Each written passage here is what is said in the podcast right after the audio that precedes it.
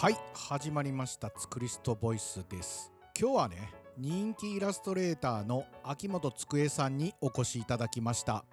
アジアンでね、エキゾチックな世界観のイラストってことで評されてて、中国語とか韓国語とかロシア語とかアラビア語とか、その国の文字に見えるんやけど嘘っていうイラストとかね、漫画とかを描かれていらっしゃいます。漫画に至ってはね、言語がパロディになってて内容が読めないんですよ。またね、キャラクターがね、すましてたりカッコつけてたりでね、ふざけてるってトーンがクスッと笑えます。今日は作品を作る話、読めない漫画の話、謎なこといろいろ聞いてみました。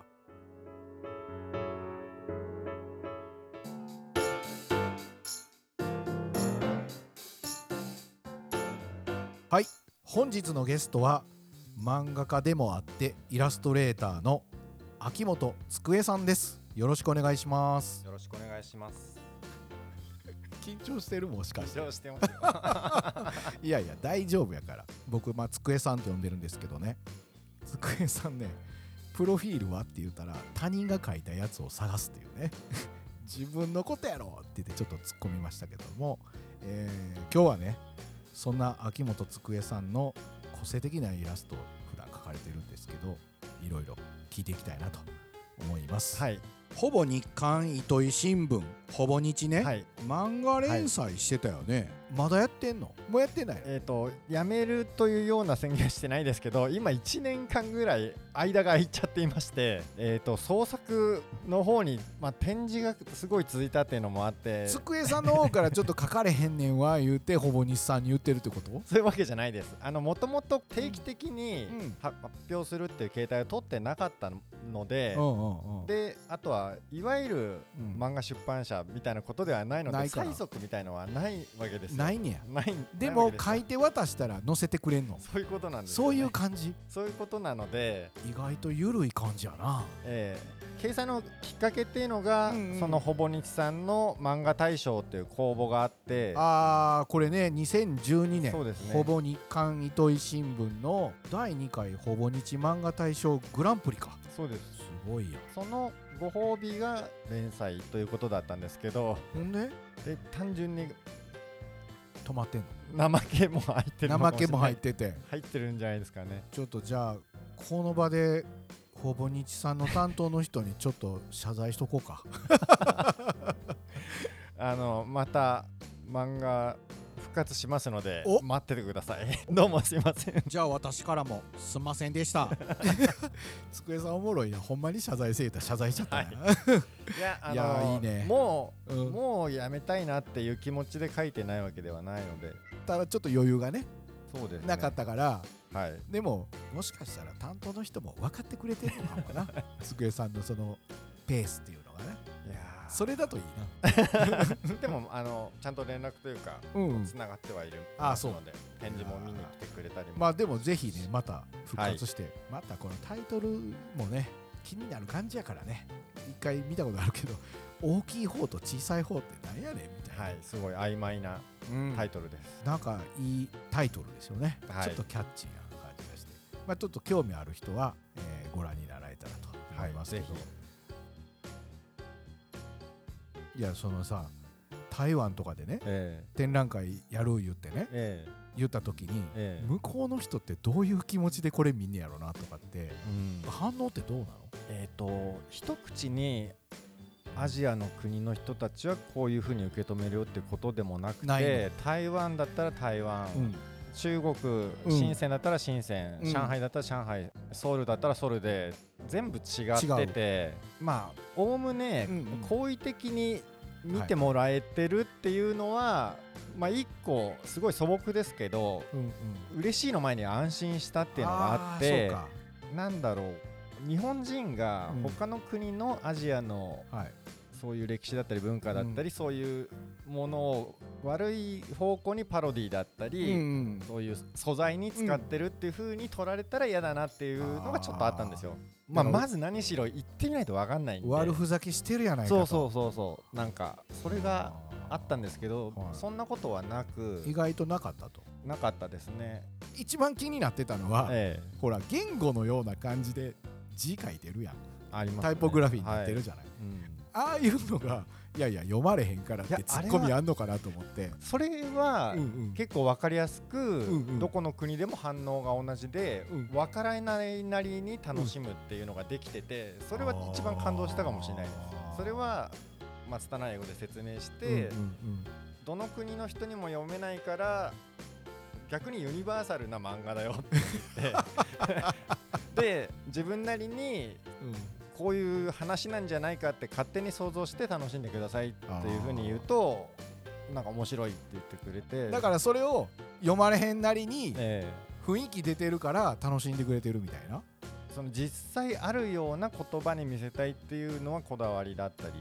するとこなんでね。なんかその人イベントみたいなところで売ってたり、まあ自分の展示の機会の時に売る時が多いんですけど、こう手に取った人が最初はこうしかめつらっていうかこうなんだこれって顔して手に取るとこうニヤニヤしだすっていうのがあって日本人にも限らず外国の方に限らずニヤニヤして買ってくれるみたいな、あのいろんな国の人は話しましたけど、どんな国の人でもそういう絵だったりアートだったりそういうのに興味ある人だったらえっと例えば雑誌とか本で、ね、うんうん、ブックがあってで言葉が分かんなくても楽しめるじゃないですか、漫画と本当に漫画となると、まあ、うんうん、言葉読めないと難しいですけど、でもビジュアルを楽しむっていうことが好きな人だったら文字が読めないってことはそんな苦じゃない、苦じゃないしね、かったりする、むしろ読めないけど例えばかっこいいポスターとかデザインとかってその文字がかっこいいっていう、そうやね、まあ、音楽とか特にそうですよね、うん、あ何の歌を歌ってるか分かんないけどまあ、かっこいいと。だって洋楽とかねもうめっちゃ感動したりするバラードやねんけど歌詞の内容ってちょっとエグかったりする時とかね、うん、あるもんね。音楽好きな人で歌ってる意味がわからないから俺音楽聴けないっていう人いないと思うんですよ。ああそういうことね。だからそれと同じようにそれ明快やった、わかりやすい。いや、いやそうですよ。実際でもさ、えー、そのそういう展覧会来たりする人ってやっぱアートとかそれクリエイティブなことが好きやから来てるもんね、うん、そうですね。そういう人たちやから絵のその作風とかそういったところで受け入れてるっていう感じなんや。でもたまにありますけどね、そのインチキ外国語の文字を、うんうん、あのパッと見てすぐに、うん、ああこれはデタラメの文字で勝手に作った文字だってすぐ分かっちゃう感じだと嫌で、はい、うんうん、一応どっかの国をモチーフに作るんですよ。中東風だとかロシア風だとかやってんですけど、うんうんうん、あんまりその近いテイストにするのも考えもんだなって思ったのは、うんうん、そのジンを販売する機会があって、うん、で欧米のお客さんが来てパラッと見て、うんうん、で一緒にいた彼女にロシア語だから読めねえやつってすぐ閉じて、ああだからその人からしたらこれロシア語ちゃうかと思わせた。そうですねだからあの実際ロシア語をベースに作ったジンだったんですけど、うんうんうん、あんまりリアルなのも考えもんだなってだからディティールすごいってことやな。そうですね。もともとは、うん、ああいうデタラメの文字を漫画を描こうっていうコンセプトが最初にあって描き始めたんじゃないんですけどね、全然。ああ最初そうなんじゃなかったの？違うんですよ。もともとはイラストの仕事を増やしたいなと思って、うんうん、あとはまあ一枚絵描いて絵ですよっていうよりも、うんうん、当たり前ですけど漫画って、まあ、今はいろんなコマの形ありますけど、うん、四角くコマがいくつかなってれば漫画に見えるじゃないですか、ね、見えるじゃないですかって漫画ってそういうもんなんですけど、うん、そうかなんかストーリーとか頑張って考えなくても四角くいちまいずつ絵を囲んで、うんうん、そういうフォーマットにすればどうしても人は漫画として読まざるを得ないっていうか。なるほどなるほどなるほど。あとはこうイラスト集とかポートフォリオっていうよりも漫画の方が敷居が低くて読んでくれる人も増えるんじゃないかと思って、であとは漫画描いてたのは本当に小学校の時だったのでストーリーテラーな人間でもないので、うん、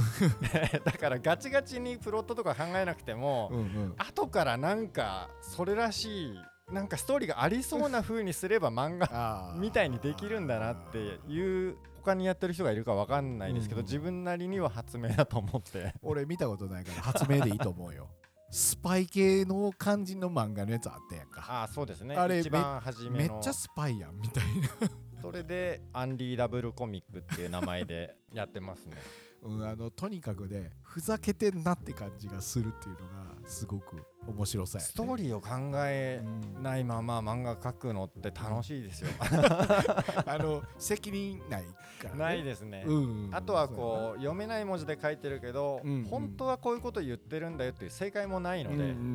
ん、そうやね。これまで描かれてきた絵なんですけども、独特の世界観がありますよね。こういう絵を描くきっかけっていうのはなんかあったんですか？そうですね、展示の時とかに作品説明する際に同じような質問をされ今までもされてると思うんですけど、その度に、うんうん、違うの違いますね。いいよ、今の気持ちでいいからいや、あのその人が納得してくれそうなって、うん、まあ本当のことを言ってるんですよ。でも納得してくれそうな、ほんだら今から言うような答えが俺が納得してくれそうっていうことで答えられるってこと？いやいや、じゃなくて、まあ、いやそういうことじゃなくて難しいんですよね。難しいの？えでも要するにインスピレーションなんかどっかであったんですか？あ、でもあのそういうそんな話をしてる間に思い出しました、うん、思い出した、えー、と欧米の映画で間違った日本語人だったり間違ったアジア像が描かれてる映画とか、あと音楽でも明らかに中国の音楽なんだけど日本を描こうとしてる音楽とか、そういうのがありますよね。昔のゼロゼロセブンの映画とか、ま、間違った認識のエキゾ感のようなで、そういうものが例えばじゅう代の時とか映画見てると、うわなんこんなんじゃねえよ日本とか、そういうのがあったんですけど、うん、だんだん年重ねてるうちに、うん、あそういう欧米目線のアジアっていうのは、うん、こう間違ってるから違うよってんじゃなくて、うん、こうその誤解が面白いっていうか、誤解がクリエイティビティだなっていう風に、そういうことやった、いい風に取るというか、あ面白がれるようになったんですね。あ面白がるか。そうですね、確かにそういう感じになってるもんね。うん、うん、そうですね。であとは、うん、無意識だと思うんですけど、うん、絵描いたりなんかしてる時に、うん、俺は日本人だっていうのを背負って描いてるわけないわけですよ、その描いてる時間は。まあ絶対ないよね。ないですね。ないんですけど、うん、なんとなく特に今はあんまし、今の若い人はそういうのないかもしれないんですけど、じゅう代の時ってもう音楽から絵からそういう興味あるポップカルチャーみたいなのって、うん、ほとんど欧米というか、そうやな、いちいちアメリカかっこいいとか映画だったりとか、まあ世代音楽通の人はブリティッシュやとかね、そうですね、言うよね。だけどアジア人だぞみたいなのを分かるようにしたいっていうのが無意識にあるのかもしれないですね。ああそうか、堂々とってわけじゃないですけど、うん、なんか何でもヨーロッパとかアメリカとか、ね、かっこええみたいなとこあったけど、うん、そんなことないんちゃうんっていう。そうですね、うん、でもこの数年、うん、かなり考え方も激変してて、うん、あだいぶ変わりました、ね、コロナのせいもあるのかもしれないですけど、うんうん、そのあの、まあ、いろんなところで展示をやってて、うんうん、秋元机イコール、うん、アジアなカオス感のあるエキゾ感なみたいなのがもう定着しすぎてて、うんうん、で別にそういう風に思われるのが嫌ってわけじゃないんですけど、はいはい、まあ一個そういうのがあって、あとはアジアのうん、国々何か所かでこう展示をやらせてもらうような機会があって、うん、実際にそういうとこに立て続けに行ったりしてると、今までは勝手なイメージの妄想でアジア感のあるようなものをなんか面白がってやってたのが、実際の現地に行っちゃうとちゃんと意味だったり、今度歴史に興味持って調べちゃったりして、だから妄想が飛ばなくなってきたんですよね。現実的に大人になったってこと？例えばコラージュの話を例えばですると、うんうん、それまではこうなんかアジアの国々に行って、うん、うわすごい普段だったら日本だったらないようなデザインだなとか、うんうん、うわすげえ色合いだとか、うんうん、でうわ読めないけどかっこいいみたいな、かっこいい面白いみたいなことで手に入れた雑誌だったり印刷物みたいなのをこう、うんうん、ハサミで切って型で切り刻んで、それまでは無邪気に貼ってて、まあ日本で見つけたそういう海外のものもそうですけど、でその今まで切り刻んでたなんか小さい中国の漫画があって、古いでそれは調べるともうだんだん今もう作られてなくてレアな漫画の形態だっていうのが分かってきて、うん、すごい素材というより意味を持ってきちゃって、あー、そういうことか。刻めなくなるというか、もともとはただの魅力的な紙物っていう捉え方だったのが、うんうんうん、これは貴重だって思うようになっちゃったんですよねっていうかなんか純粋なんか大人なんか分かれへんな、分かんないですね、分かれへんな。どの国の人もそうなのかもしれないですけど、別の国に行った時に、うん、この実際のリアルな目の前のその国を見てるんじゃなくて、うんうん、自分が見たいその国のイメージを見ようとしてるっていうのが特に自分はあるように思ったんですね、はいはい、でなんか自分の思う韓国、自分の思う中国とか、なんかそういうイメージが、うんうんうん、でもそれって実際に行ってみる、うんうん、現地に行ってみると、うん、東京よりも全然進んでたり都会だったり未来的だったりあなんか自分が面白がってたこう映画だったり、うん、ビジュアルイメージっていうのは古いんですね、うん、結局そのそういうことか、ええ、ああそういうことか。別にこう懐かしさとかレトロなものを求めてるわけじゃないんですけど、うんうんうん、生々しい都会なアジアっていうのを見てると、うんうん、うわすげえなって思いつつ、うんうん、新しい例えば建築でいうと、うんうん、やっぱり街並み似通ってき、来てる。それはそうやんな。ですよね。日本でもそうやんね。で新しいとか便利とかってそういうことじゃないですか。そういうことやんな。で、まあ、どこの国にもコンビニがあったりとかで、でそれは住んでる人にとってはすごい便利でいいことだと思うんですけど、だからこっちのわがままではあるんですよね、うんうん、それヨーロッパの人がさ、ええ、日本来たけどちょんまげもしてなけりゃ刀も持ってへんやんとかみたいな、え着物着てないの着てないのってみたいな、そうそうそう、だからそういうことや、そういうことなんですよね。だからそういうことを同じようにだからこっちも勝手にそういうふうにね、勝手に思ってるんですよね、はいはい、でもまあ分かってたことやけど、えー、まあ普通に都会やったりするから、えー、なんだかなっていう感じやね。そうですね。まあでもそれはそれで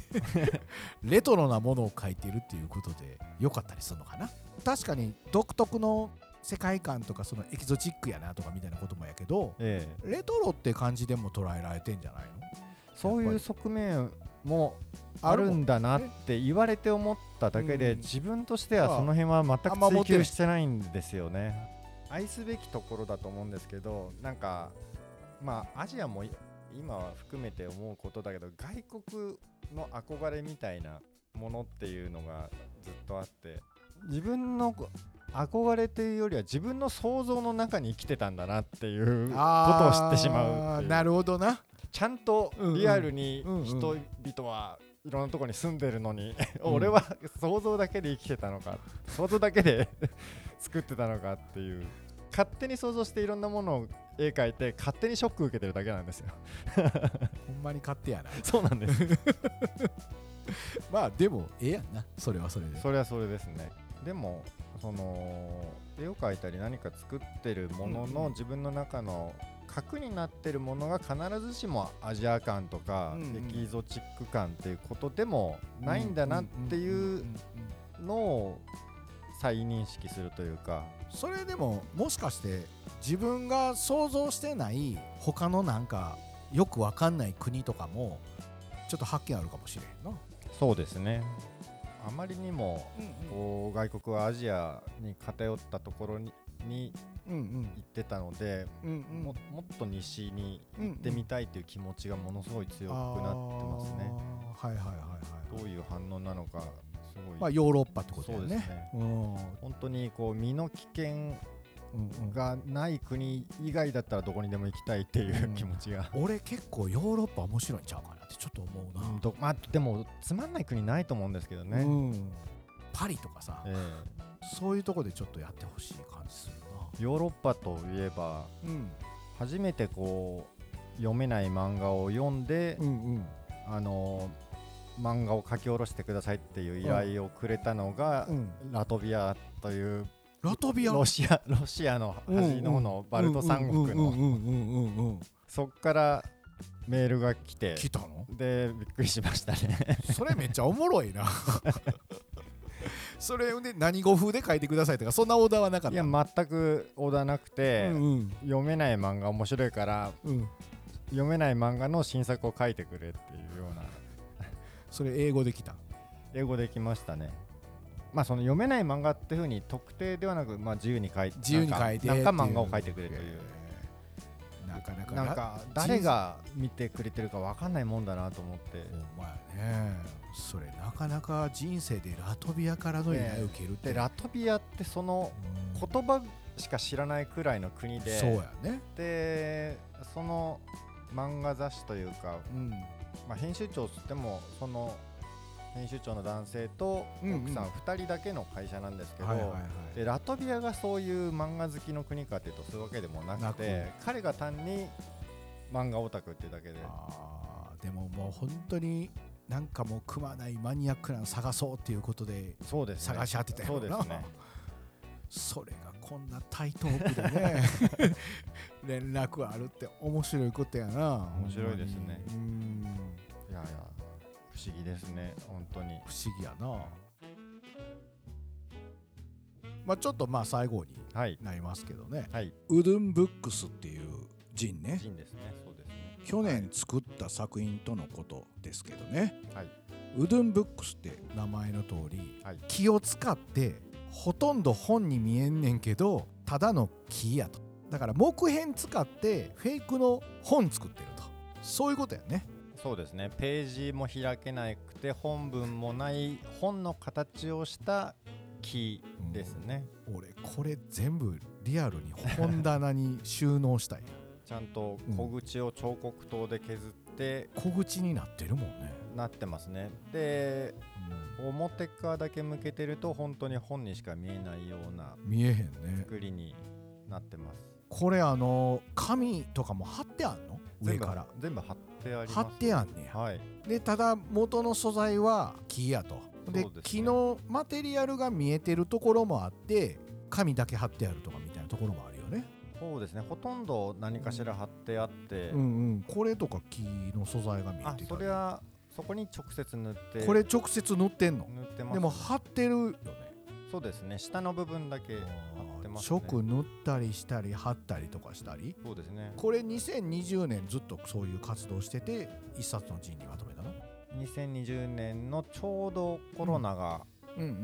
騒がれ始めた頃ですね、うんうんうん、これはだからまだどこの展覧会とかでもまだこの作品ってリアルなものは発表してない？いや発表してますね。あ発表してんの？えーと、この陣を作った時にちょうどそのジンイベントがありまして、うんうんうん、そこで、えー、とこのジンに収録されている作品も同時にそこで販売という。あ販売もしたのや。はい、えー、そうなんや。これだから去年なんかそういうイベントしたってこと？そうですね、えーえー、とヒアイズジンというイベントで、うんうんえー、と広杉山さんがプロデュースしたイベントに呼んでいただいて、うんうんえー、そのジンの販売とうん、掲載されている作品いくつかをそこで展示販売という機会をいただきましたね、うんうん、これ全部売れた？えーとあいくつか展示したものは思った以上に反応が良くて、うん、人手にありがたくも旅立ってすごい嬉しかったですね、えー、これ机さんなんかちゃんとした文章書いてあるで説明。そうですね、文学やってた感出てるもう一つの世界、そこには本というものはすでに存在しない。消滅の理由はわからない。ここに収められている物体はかつてあった本というものの外見を木と印刷物の切れっ端で作ったものである。いわば本の模型だ。本の形をしているだけで本文はないので読むことはできない。はるか昔に存在した恐竜の標本のようにここにあるのは本の亡き殻だ。本というものがどんなものだったのかこの世界ではぼんやりと想像するしかない。ええこと書いてあるな。いや人から読んでもらうとすごいいいこと言ってるようなあのでもちょっとやっぱ文学っぽいよねこういうの読むと。机さんまあ、文章を書くのは嫌いじゃないですね。お, おしゃべりはな、はい、また別やもんね、はい、うん、わかるわかる、はい、なんか作り始めたのはガチッとしたコンセプトがあったわけじゃないんですけど、うんうんうんうん、木パネルを使ってコラージュを作った作品があって、うんうんうん、でその側面もコラージュをやってた作品を数点作ってたら見に来てくれた方が、うん、そのサイズ感もあって本みたいだねっていうのをポソッと言われたんですよ。これ大体文庫サイズぐらいの感じ、えー、と英語英語サイズ、英語サイズか、いわゆるハードカバーの本のこの、ここのね、そのジンのサイズジンのサイズと同じぐらいで、そのポソッと言われた本みたいだねっていうのを聞いて、うん、あじゃあ木パネルの側面も本当に小口のようにして本に見えるようにしようっていうふうに思って作り始めたシリーズですね。これあの製本の背中風にもなってるもんね。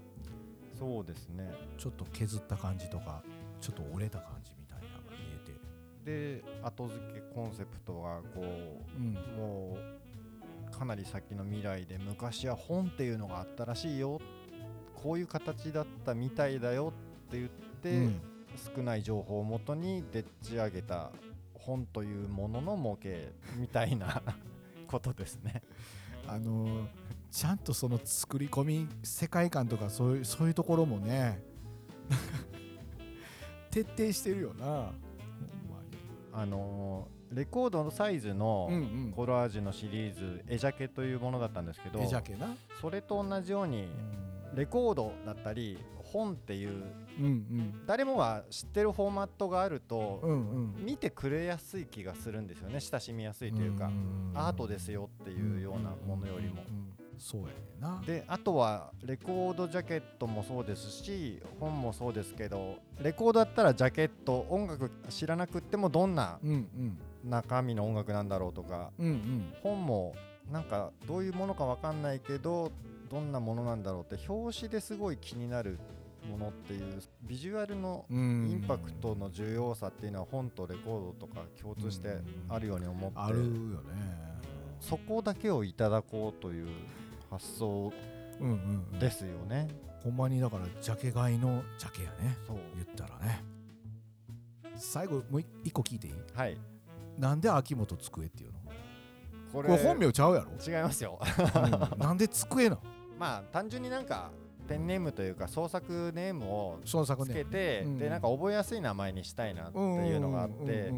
まあそんなかっちりした意味はないんですけど、うん、あのー、大人計画の役者さんだったり、あ、うんうんうんうん、まあ、大好きな漫画家で吉田戦車さんとか、うんうん、下だけ違う名前、はいはいはいはい、であとまあ吉田戦車さんはまあ明らかに本名じゃないだろうなと思うけど、うんうん、一見字面で本当にこういう人の名前があるのかなって、うん、それ作品と同じ考え方やなでもなんかあんましいろいろ考えあぐねることもそんなに候補も他になく、なくてなんか書いてみたら、うんうん、秋ってで本名の方はブックの方の本なんですけど、うん、あ、なるほど、で元素の元にして机って書いてさん文字にしたのを見たら、うん、はいはいはい、で文字間をさん文字均等にすると、うんうんうん、ちょっと中国人っぽい感じもするしまあアジア人なんだろうけ ど, けどみたいなぐらいしか分かんないみたいな、だから秋元机みたいなそうですね。で机っていうのにはそんなに大して意味もなく、意味もなくその机という漢字の字面で決めたみたいな、字面とあと、うん、全く元がないわけではなくて、うんうん、大菩薩峠っていう小説があるんですよ、うんうんうんうん、日本の最大の長編の小説と呼ばれてるらしいんですけど、うんうん、その不思議な時代劇の エスエフ みたいなのが混ざってるような、うんうん、その主人公が机龍之介っていう名前なんですよそれか、そっから来た、すごいかっこよくないですか？かっこいい、うん、でこんなこと喋っていながら読んだことないんですよね読んだことないけど机龍之介っていうのが頭に残ってて、う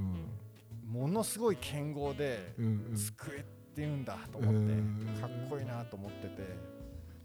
でそういうのがあって、まあ、そんなもんあっていいんじゃないかと。そうです。でも誤算だったのは、うんうん、いろいろアジアの地域行ってみたところ、うん、日本ではすごい机さん机さんってこう、うん、割と、うん下の名前で呼んでくれて、まあそうやね、あこの名前にしてよかったなって思ってたんですけど、うんうんうんうん、向こう行ったら秋元さんって呼ばれるんですよ。全然机さんって呼ばれなくてなんでだろうなって思ってたら、うんうんうん、日本のごじゅういち音の中で、うん、つっていう発音が一番難しい。あの韓国でしょ、特に。そうですね、韓国つ発音できへんからね。知ってる知ってる。で、うん、他の国もそうです。あ、やっぱり、うん、そうなんや。それで香港で展示をするっていう時にそのキュレーションしてくれた方から、うんうんうん、秋元さんの下の名前は発音ができないから、うん、作家名変えた方がいいって言われましたねあそれくらい。あ、それぐらいか。あのチュって言うでしょ。そうです、チュ、チュになっちゃうんですよ。チュになるよね。百貨店とかの近鉄、えーえー、近鉄チュになってるからね。そうですね、誤算やね、つーって。そうですね。で、うん、何しろ名前をと作品を直結して覚えてほしいので、うんはいはい、この名前はやめないんですけど、うんうん、ちょっと海外で展示するときは、うん、デスクっていう名前を使おうかなってなってる。デスクって思いました。もうそれでいいよね。なんか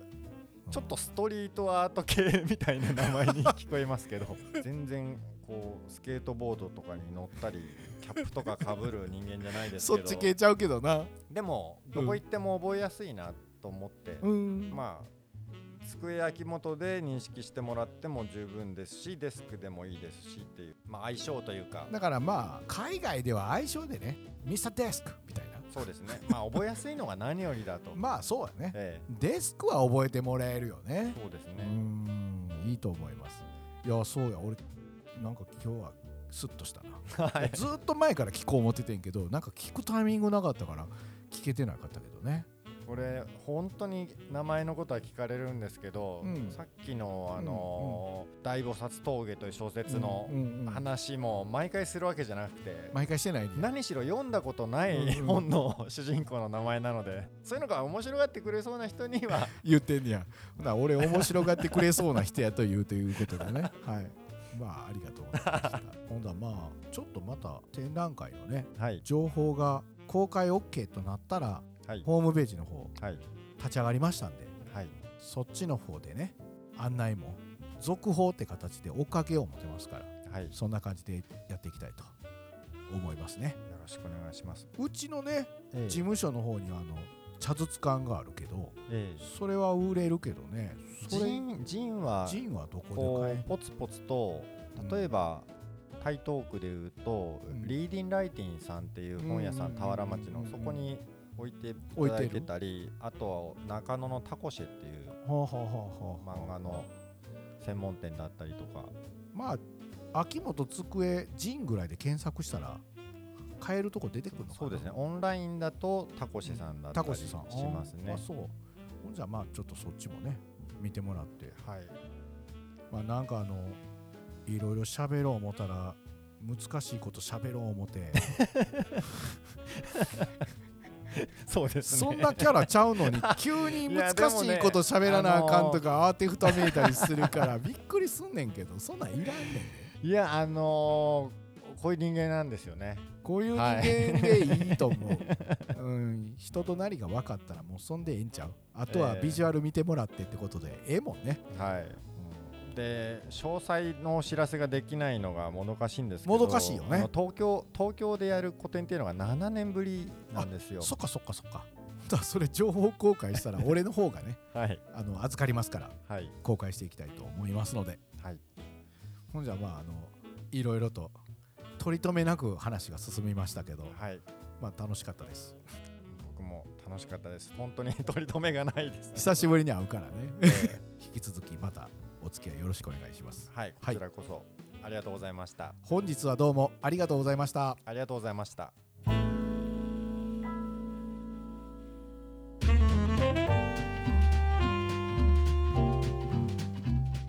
いろんな言語をパロって読めない漫画って言ってね、最後に紹介してたうどんブックスに至っては読めないどころか本そのものが開かないっていうね。まともに捉えたら怒られるよね。机さんの絵ね、不思議な持ち味があって、もともとはアジア系言語をパロってね作品に入れてたから、アジアのエキゾチックでレトロってイメージがねついたと思うんやけど、登場するキャラがしっかりしてるからどんな言語を合わせても面白くなるんですよね。まあ、活動がどんどん世界中に広がっていってね、最終的にはどこの国でもないっていう表現になっていきそうだと思いますね。もしかしたら世界はつくえさんがこれから描く妄想にリアルに進んでいったりしてね、そんな妄想を皆さんもしてみてはいかがでしょうか。つくえさん、作品は攻めてるけど人間的には全然攻めてないと。展覧会駆けつける人はつくえさんに会いに来てるんちゃうかなと思います。ということでつくりストボイス、今日はこの辺で。また来週、北直哉でした。